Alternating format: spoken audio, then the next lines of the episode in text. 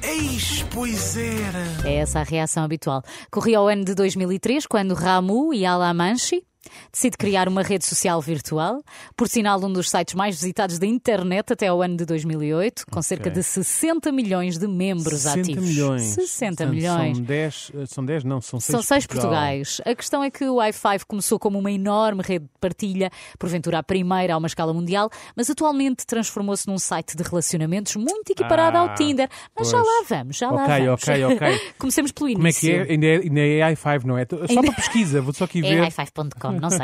Quando o i5 apareceu, foram os adolescentes eh, quem primeiro povoou Uhum. esta rede. Partilhávamos fotos, adicionávamos Pois era. amigos e até conseguíamos adicionar músicas às fotografias. E havia amigos mais chegados, não era? É aí que eu vou Ah, desculpa, agora. desculpa. Podias construir uma hierarquia dentro do teu perfil Sim. porque toda a gente podia ver o teu top de amigos favoritos. Antes, five? Era isso, podia ser o top 5.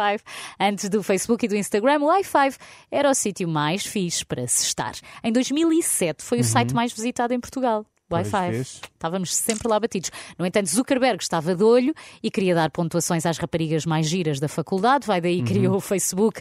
O resto da ter história, gostos não Uhum. e por é? aí fora, o não é? i5 começou a perder eh, u- utilizadores depois do Facebook aparecer. Hoje.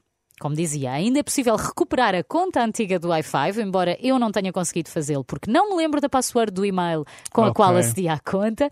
No entanto, o i5 está perigoso. Então, É uma rede de relacionamentos onde colocamos a nossa disponibilidade amorosa e outros Ah, ok. interesses, fazemos matches com quem nos interessa Uhum. e até, até há pessoas em leilão. Mas calma. leilão? É um jogo, é um jogo. Uhum. Ah, Existe o ok. separador pets no i5. Pets eh, significa animais de estimação. Serve Certo. para comprar e vender os seus pets favoritos, sendo que os pets são utilizadores reais da rede social, mas volto a dizer, calma, é só É um um, jogo, jogo, é um jogo. Calma. A questão é, queremos voltar a entrar no jogo do i5? Opa, pois não é? Provavelmente não, não é? Fica Isso- para a próxima. Sabes se isso uma pessoa se registrar, depois pode meter, por exemplo, solteiro eh, da, E da, bom um- rapaz. da 1 às 5.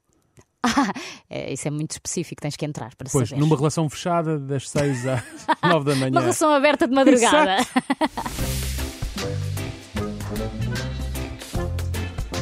Eis, pois era.